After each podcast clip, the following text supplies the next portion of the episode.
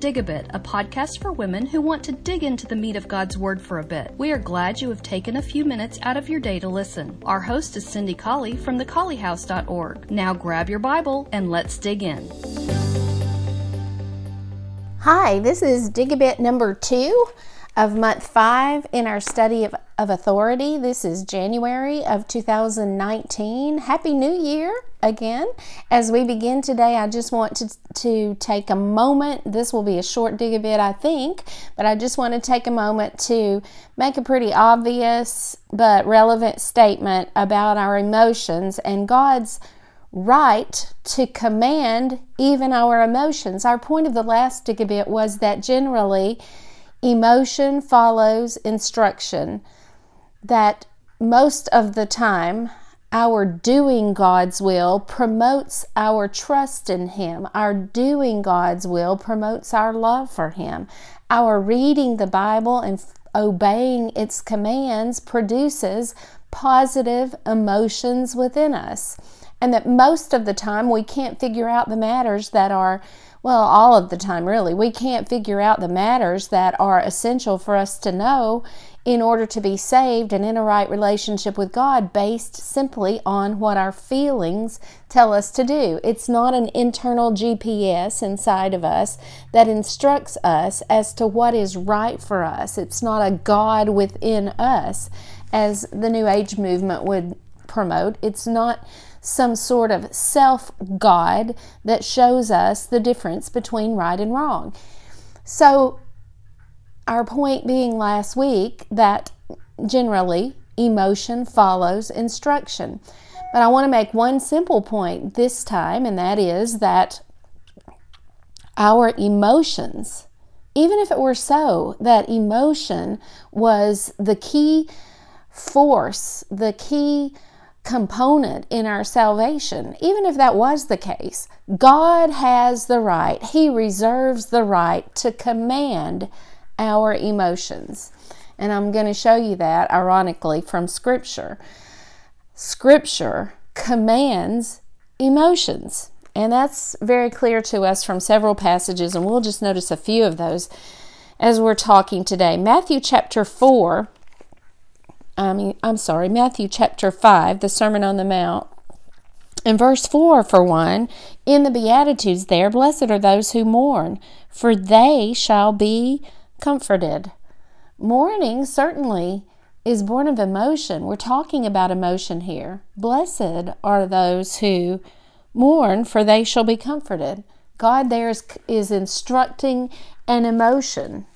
Blessed or God approved or God sanctioned are those who mourn, for they shall be comforted. 2 Corinthians 7, verse 10. If you have your Bible with you, you might want to be turning over there. In 2 Corinthians 7, we have Paul sort of reviewing some instructions he had given in a previous letter to the Christians at Corinth, and he was congratulating them um, encouraging them because they had found a godly sorrow over their sin.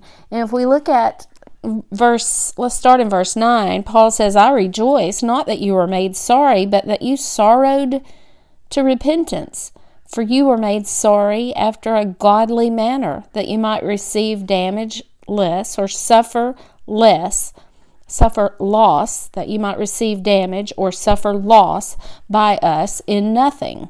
For godly sorrow works repentance to salvation not to be repented of, or a repentance which doesn't bring regret, is another way that we would say that. But the sorrow of the world works death. For behold, this same thing, that you sorrowed after a godly sort. Verse 11. What carefulness it wrought in you!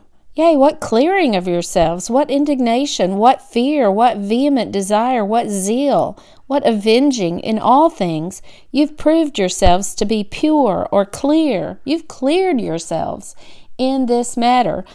And what was it that cleared them? It was their godly sorrow. It was an emotion that was brought on by their obedience to the word. And here God is making it very clear that He has the right to command our emotions. Sorrow here, mourning in Matthew 5, and sorrow in this passage. Ephesians 4, verse 26. If you'll be turning there, Ephesians 4, verse 26 says, Be angry and sin not. There's a command to have a certain kind of anger. 1 John 3, verse 15. I think this passage is going to command hope. It's going to command that we not be a despairing people. 1 John chapter 3 and verse 15. It says there, Whosoever hates his brother is a murderer, and you know that no murderer has eternal life abiding in him. God there is reproving the emotion of hate. Hate is a sinful emotion. And then in Ephesians 2, verse 12, that's the one that, that is about hope. Ephesians 2 and verse 12, it says there, that at the time you were without Christ, being aliens from the commonwealth of Israel and strangers from the covenants of promise, having no hope, and without God in the world. He wants us to have hope, the emotion of hope. He the the emotion, the opposite emotion of despair, being without hope, is not right in the sight of God. God is in charge. He reserves the right to command even our emotions. And finally, I wanted us to look at one more passage, Galatians chapter 5. And you'll remember in Galatians chapter 5, we have the works of the flesh and the fruits of the Spirit. And in Galatians chapter 5, I think this is very noteworthy with regard to our study. It gives the works of the flesh and it says these are manifest and it goes on to list those works of the flesh one of which is wrath in verse 20 that's an emotion envyings um, comes close to being a heart matter an emotion verse 21 but i wanted us to notice the fruit of the spirit the fruit of the spirit and the very first two are emotions the fruit of the spirit is love joy peace Long suffering, there's an action that we do toward our brother. It involves acting. Gentleness, that involves action. Faithfulness, goodness and faithfulness. Faithfulness certainly involves action. We can't be faithful to God, the book of James tells us, without having works involved. But the very first two of the fruits of the Spirit are emotions love and joy. And yet, they are fruits of the Spirit. Well, what is the Spirit? The Spirit is the Holy Spirit, and His revelation to us is contained in the New Testament scriptures.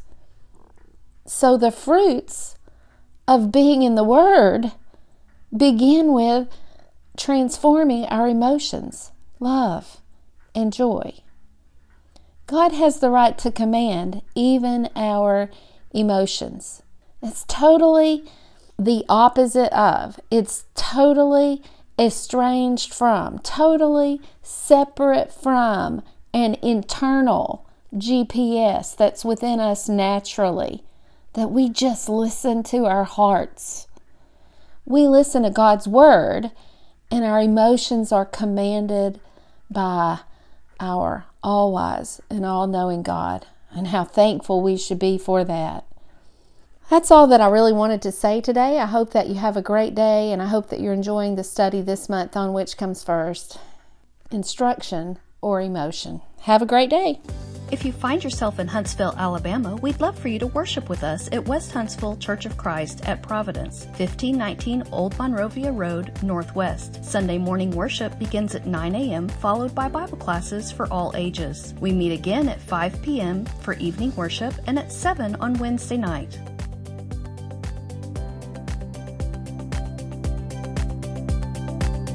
Dig a Bit is a production of Digging Deep in God's Word, a Bible study for women. For more information, visit thecolleyhouse.org.